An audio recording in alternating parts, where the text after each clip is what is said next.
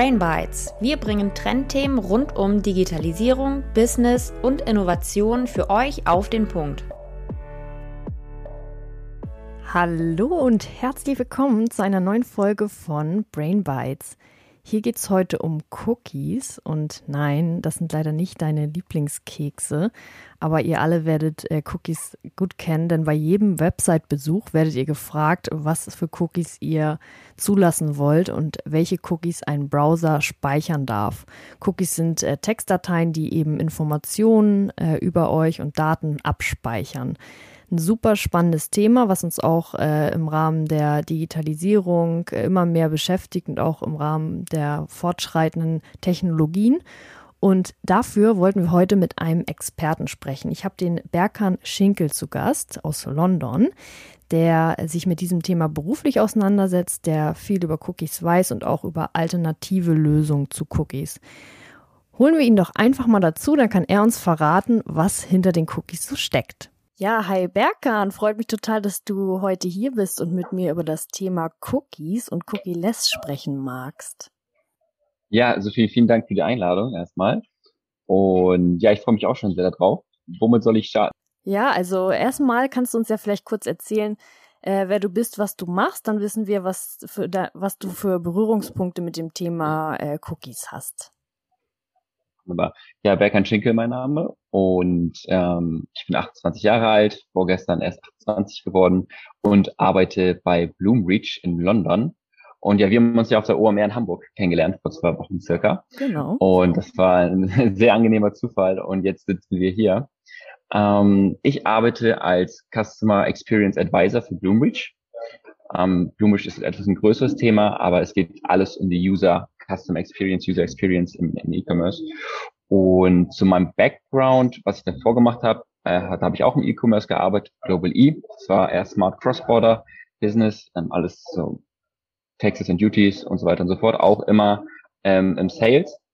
Und zu meinem Background, da haben wir auch eine gemeinsame Schnittstelle. Ich habe auch mal drei Semester Wirtschaftsingenieurswesen an der CAU studiert mhm. und bin dann aber äh, zur FH gewechselt und habe internationales Einkaufs- und Vertriebsingenieurswesen studiert und bin jetzt seit knapp über einem Jahr in London im E-Commerce tätig und das zu meiner Person. Ansonsten natürlich äh, sportlich und sehr wettbewerbsorientiert, sag ich mal so.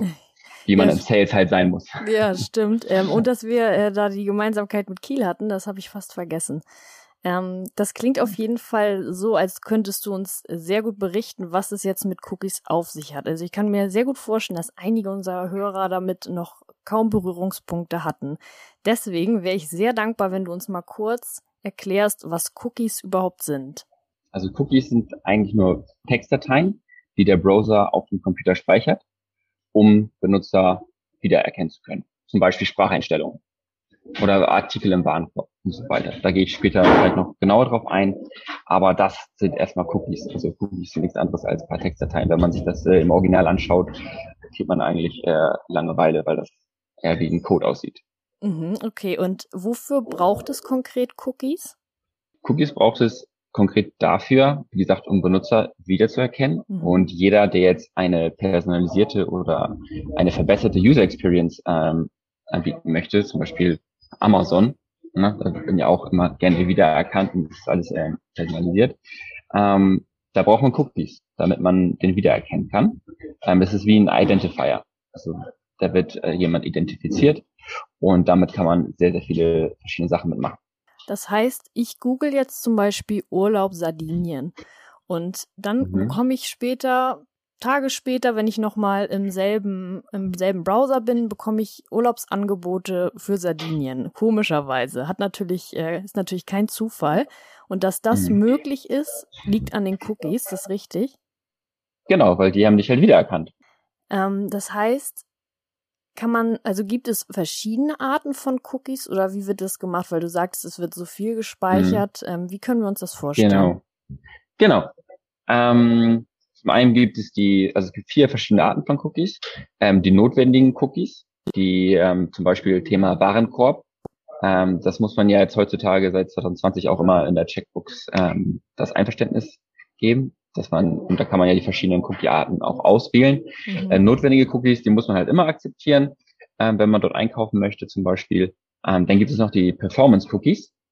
Ähm, da geht es halt darum, hat ein Nutzer Fehlermeldungen erhalten, äh, wie lange waren die Ladezeiten, ähm, alles, was mit Performance zu tun hat, wird da getrackt.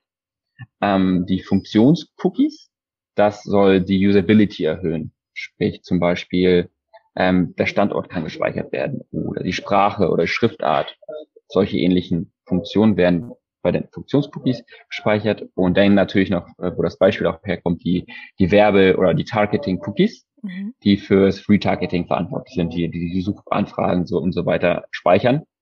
Und ja, das sind so die vier Arten der Cookies und jeder, der damit arbeitet, muss die aktuell State of the Art, äh, vor allem Google, jeder, der mit Google Analytics arbeitet, äh, hat, braucht diese Cookies noch. Genau, du hast gerade Retargeting angesprochen. Zur mhm. Erklärung für unsere Hörerinnen und Hörer. Das bedeutet mhm. also, dass ich jemanden wieder ansprechen kann, der sich für ein Thema interessiert hat, wie zum Beispiel vorhin mit Urlaub Sardinien, ne? dass ich ihn überhaupt genau. damit wieder erreiche. Genau. Okay, und im ersten Beispiel hast du vom Warenkorb gesprochen. Ähm, worum mhm. geht's da? Worum geht's da? Also der, der Website-Betreibende muss ja speichern, was du kaufen möchtest und halt auch unter anderem deine persönlichen Daten Ne? Wo soll das hin versandt werden und so weiter und so fort. Und das sind halt notwendige Cookies, da, da kommt man halt nicht drum herum. Okay, und ist das auch so quasi, wenn ich jetzt bei Zara im Online-Shop bin und ich lege verschiedene Artikel in den Warenkorb und dann gehe ich aber irgendwie wieder auf eine andere Kategorie oder auf die Startseite, mhm. dass die Artikel dann noch im Warenkorb sind, hat das auch was mit Cookies zu tun? Genau, genau, das, das, das wollte ich damit sagen. Ah, genau. okay, alles klar. Sorry, ich bin immer, ich bin, ich das bin immer, ja, für mich ist das ja alles. Äh, Schon in deiner Bubble, ne? Genau, ja. ja. nee, aber das finde ich super spannend, weil dann lernen wir dabei jetzt eigentlich, dass die für diverse Zwecke auch sehr wichtig sind. Ne? Also hätten wir die so ja. nicht, dann hätten wir als User auf der Website nur halb so viel Spaß oder noch weniger weil sie eben genau. wirklich das Erlebnis auf der Website maßgeblich erleichtern und uns auch schon Arbeit abnehmen, ne? Genau, und da könnte man jetzt nochmal die Vor Vorteile und Nachteile von beiden Seiten denn äh, sich mal gut achten. Ja, ähm, guter also Punkt. Vorteile. Sag das doch ja, gerne ähm, mal, jetzt wo du das schon so anteaserst. ähm, es ist ja ganz klar, ähm, es ist, man kann die Cookies auch als Kurzzeitgedächtnis für die User Experience definieren. Mhm. Ähm, stell dir vor, im, im alltäglichen Leben, du hättest kein Kurzzeitgedächtnis mehr. Wir könnten ja unser normales Leben gar nicht mehr fortführen. Das ist ja super wichtig. Dazu gehören die Autofill-Funktionen, die wir lieben. Mhm. Die Standardversandadresse. Ähm, und vieles, vieles mehr. Das einfach die User Experience, die Sprache, alles viel, viel angenehmer macht, dort einzukaufen. Das ganze E-Commerce hat sich ja in den letzten 20 Jahren auch sehr stark weiterentwickelt. Und also ich kaufe mittlerweile tatsächlich äh, gerne online ein bei meinen gewissen Händlern und äh, dafür sind halt unter anderem auch äh, Cookies verantwortlich. Und für das Unternehmen ist es natürlich auch super wichtig, ähm, den User direkt personalisiert anzusprechen zu können oder eine bessere Segmentierung, bessere Marketingkampagnen planen zu können und auch ja die Conversion Rates zu tracken. Also für das Unternehmen ist es halt auch, ähm, ich sage immer, das ist immer ein Geben und Nehmen. Der Anbieter möchte natürlich eine die beste User Experience anbieten und der User möchte sie auch erhalten, um halt einfacher ans Ziel zu gelangen. Und für das Unternehmen ist es halt wichtig oder vorteilhaft, die ganzen Marketingkampagnen, das äh, ist ja auch nicht immer günstig und, und das ist sehr aufwendig, da steckt ja ein riesen Prozess hinter so einer Marketingkampagne. Mit den Cookies kann man halt die Segmentierung, das äh, Conversion Tracking, ähm, im Endeffekt bessere Marketingkampagnen gestalten, weil man halt mehr Daten zur Verfügung hat. Da ist natürlich auch die Qualität der Daten wichtig, aber das, darüber können wir später nochmal sprechen. Okay, also für Unternehmen heißt es einfach am Ende, sie erreichen die Zielgruppe besser, sie haben die Chance auf bessere, auf mehr Umsätze und all solche ökonomischen Fakten nachher noch, ne? Genau. Genau. Und wenn du jetzt so über Vor- und Nachteile sprichst, ähm, wie sieht's aus mit Nachteilen für User? Ich komme da jetzt gerade hm. zu sprechen auf Privatsphäre zum Beispiel, Datenschutz. Hm.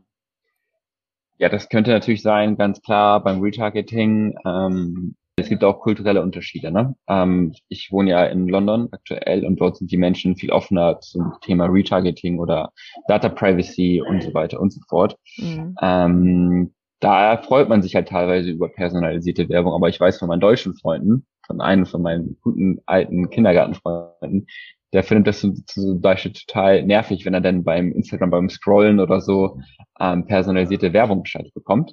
Da ist er halt eher kein Freund davon, weil er sich dann halt äh, ja durchsicht, ja durchsichtig fühlt oder durchleuchtet fühlt.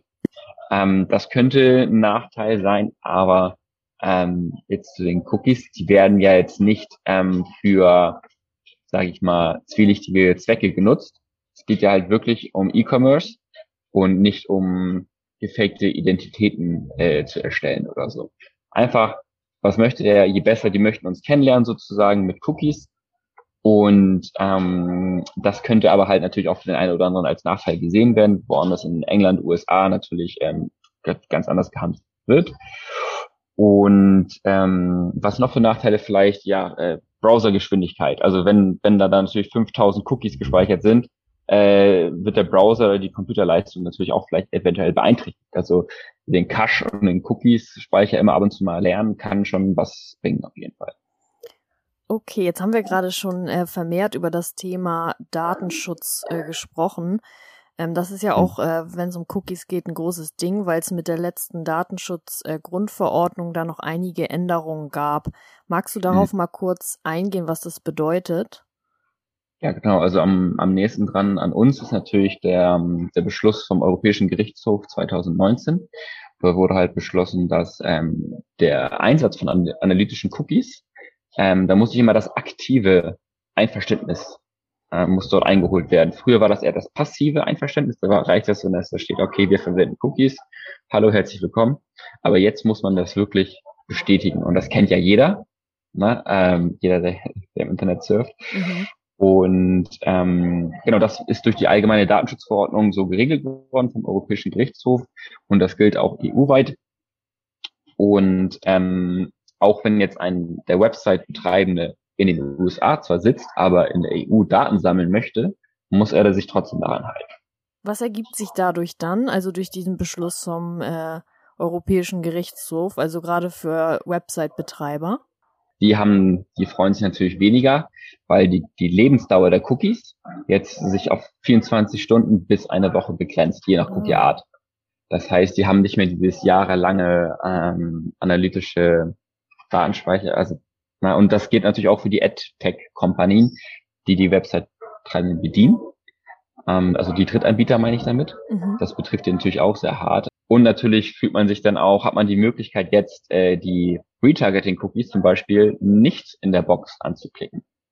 Na, oder okay. auch ähm, das ähm, dadurch gehen natürlich auch einige Daten verloren. Und deshalb ist ja gerade das Thema so spannend. Du hast ja gerade die Checkbox angesprochen, äh, die ja auch jeder kennt, wenn man auf eine mhm. Website kommt, wo man äh, den Cookie-Banner bekommt und die verschiedenen äh, Arten anklicken kann, die du vorhin erwähnt hast. Und gibt es das mhm. auch erst seit der neuen äh, DSGVO oder gab es das auch vorher nur in abgespeckter Variante? Ähm, in abgespeckter Variante gibt es das sofern, dass äh, Safari und Mozilla Firefox zum Beispiel ähm, von Haus aus halt mit E-Privacy werben und die Drittanbieter-Cookies in der Standardeinstellung unterdrücken. Das gab es vorher, aber diese Checkbox zum aktiven Einverständnis, das war ja auf freiwilliger Basis. Also vor das, der DSGVO. Ähm, genau. Okay. Genau. Aber vor der DSGVO haben halt, wie gesagt, diese Trendsetter wie Mozilla Firefox und Safari Drittanbieter-Cookies schon in der Standardeinstellung unterdrückt. Da musste man das aktiv aktivieren, dass man auch Drittanbieter-Cookies ähm, zulassen möchte. Verstehe, okay, das haben wir verstanden, was da die DSGVO gemacht hat. Ähm, und was hat sich sonst noch so gewandelt, wenn es um Cookies ging in den letzten Jahren?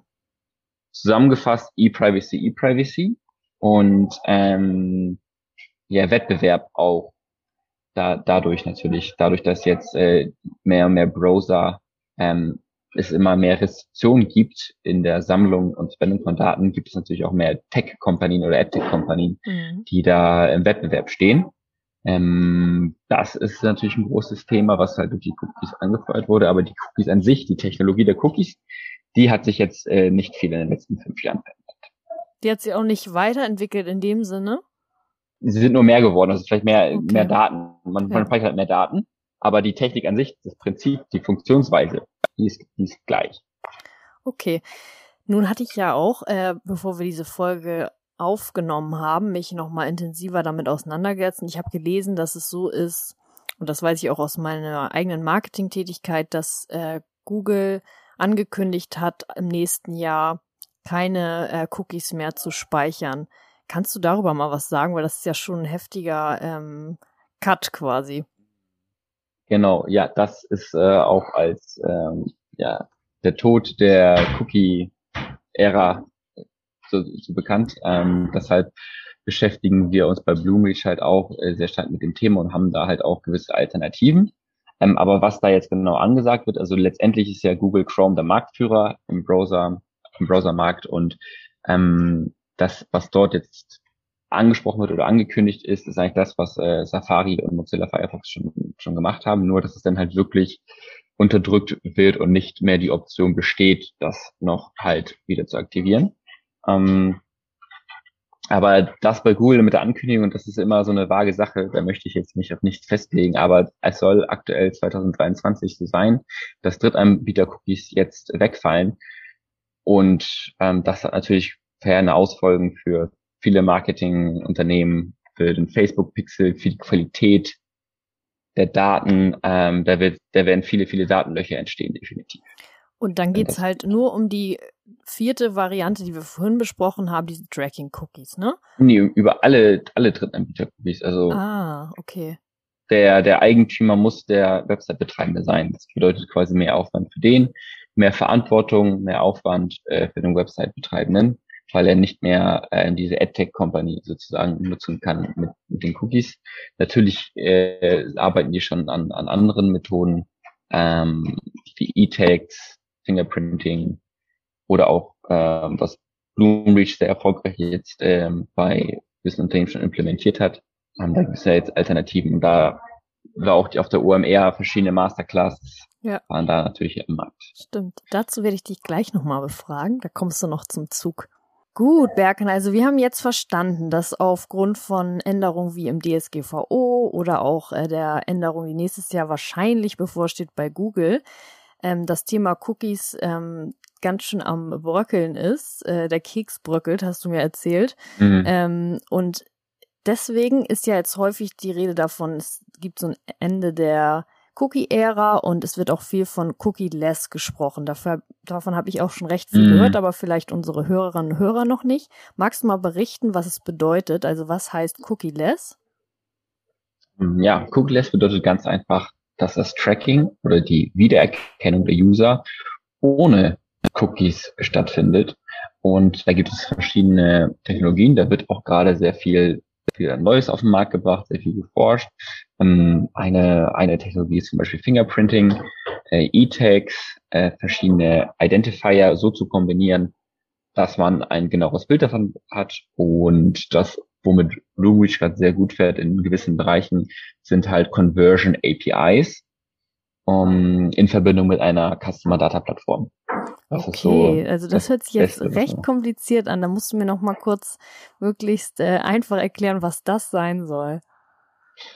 Okay, Conversion APIs. Ich habe ja vorher erzählt, dass durch die durch den Wegfall der Cookies, zum Beispiel der Facebook Pixel, an Bedeutung verlieren wird, weil die Daten weniger relevant oder weniger ja, ähm, präzise und genau sind.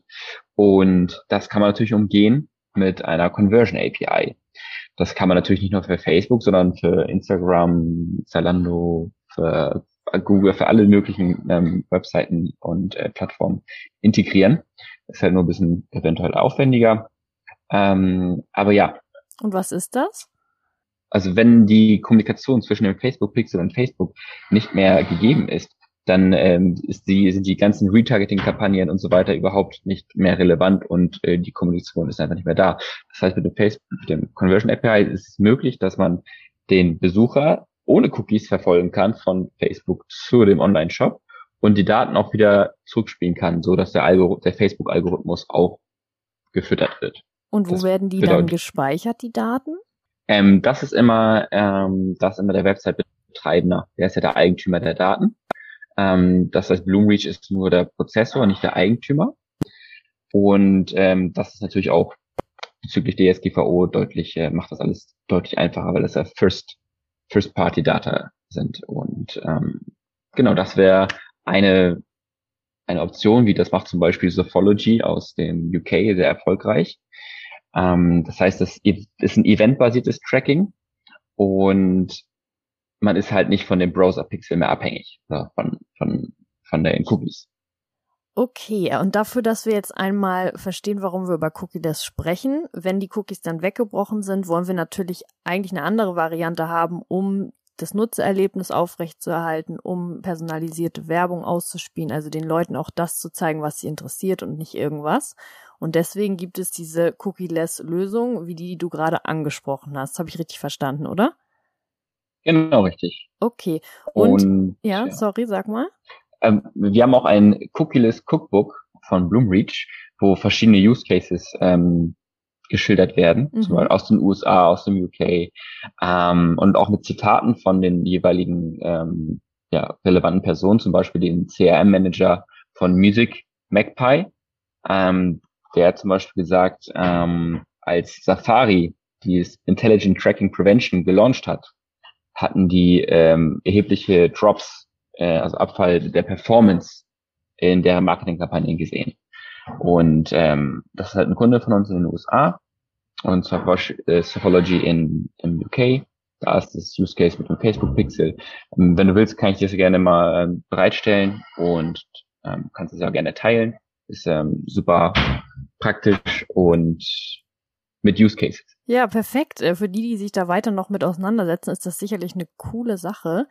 Ähm, ich finde es auch mega spannend, dass du gerade schon mal äh, Lösungen angesprochen hast, auch wenn das für uns jetzt vielleicht nicht so super greifbar ist, weil wir nicht täglich damit arbeiten, aber mhm. man kann sich vorstellen, dass da eben was in der Mache ist.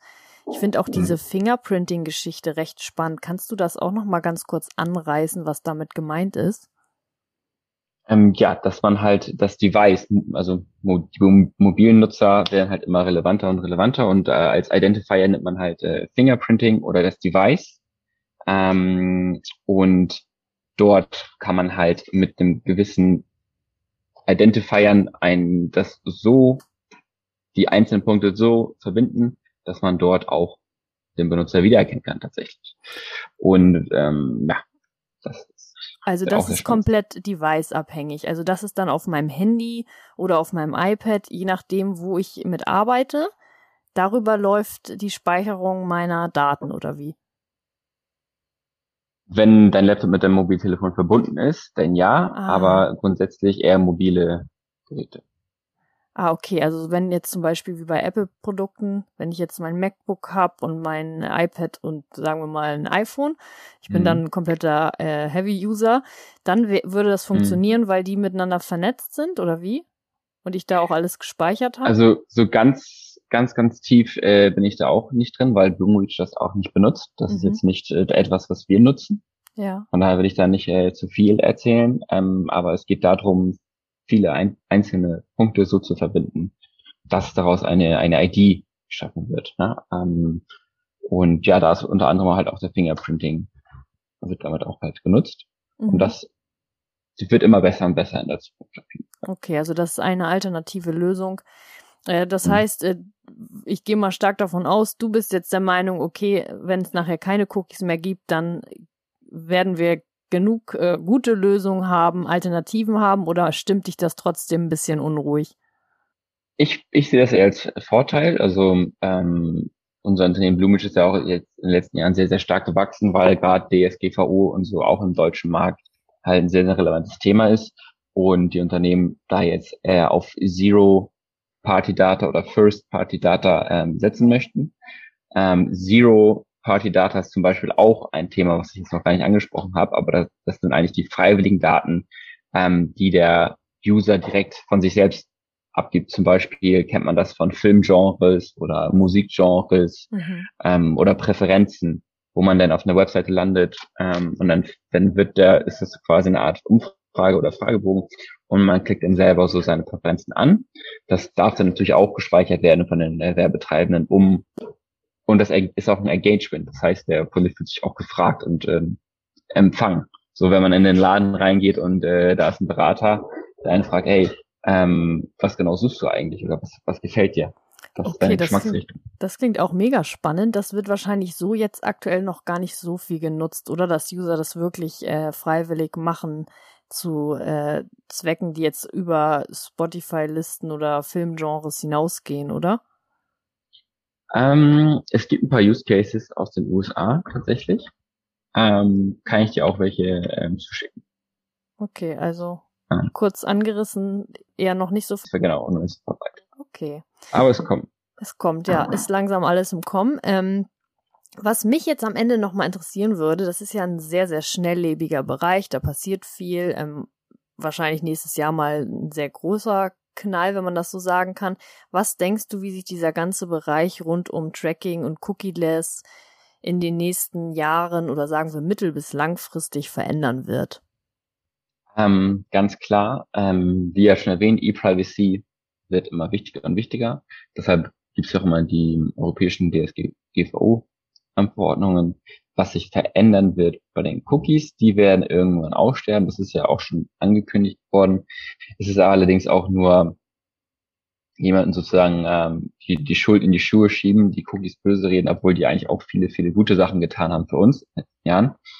Ähm, aber das wird sich halt äh, ändern, mittel- bis langfristig, ähm, weil die halt so negativ behaftet sind bei uns. Aber ähm, in der Technologie wird sich halt viel tun. Ähm, ich denke gerade bei der Conversion API, ähm, Customer Data Plattform, da gibt es jetzt immer mehr und mehr Fortschritte. Ähm, deshalb wachsen wir auch sehr, sehr stark. Und ähm, das wird sich ändern. Also mehr Tech, mehr Alternativen natürlich. Mhm. Ähm, Cookies, jetzt die Textdatei, die hat sich jetzt ausgelebt. Jetzt gibt's neue Technologien, da wird es einen interessanten Wettbewerb geben und ähm, neue interessante Lösungen. Und Google ist immer noch ähm, der größte Dateneigentümer, den es so gibt. Und die würden natürlich nicht ihr Business gefährden. Also auch wenn das jetzt alles erstmal schrecklich klingt für den für, den, für die Marketingabteilung oder für den äh, CMO. Google wird da nicht, äh, wird euch nicht oder wird niemanden auf dem Trockenen sitzen lassen. Ja, guter Punkt. Stimmt eigentlich. Man kann schon ein bisschen darauf äh, hoffen, dass die sich was anderes, Alternatives überlegen, ne? weil es ist einfach deren äh, Main Business, äh, Nutzer zufriedenzustellen genau. und auch natürlich Werbeeinnahmen. Von daher, das, da führt ja gar kein Weg dran vorbei. Genau, richtig. Ja, sehr schön. Du, das ist ja ähm, mega spannend. Also ich glaube, man hat jetzt einen guten Eindruck. Ganz raus kommt man noch nicht. Also wer sich dafür weiter interessiert, dem stelle ich auch gern mal die Infos von den Bergern zur Verfügung. Ähm, ich finde es echt, finde es echt sehr, sehr spannend. Liegt auch daran, dass ich im Marketing natürlich damit zu tun habe. Ähm, und von daher danke ich dir recht herzlich für deine Zeit und dass du uns mal Einblicke gegeben hast in, in deine Arbeit und in Cookies und in Alternativen von Cookies. Gerne doch. Ja, würde mich freuen, wenn wir uns vielleicht äh, bald wieder auf der OMR treffen. Ja, in einem ähm, Jahr dann. Weiß, wo, in einem Jahr dann. Aber okay, Sophie, ja, sehr hat mich schön. auch sehr gefreut. Gut, ähm, dann äh, wünsche ich dir noch eine gute Zeit und äh, den Hörerinnen und Hörern sage ich bis zum nächsten Mal und viel Spaß bei dieser Folge und bei allen, die noch so kommen. Ciao, Berkan. Liebe Grüße von mir. Ciao, ciao. Ciao.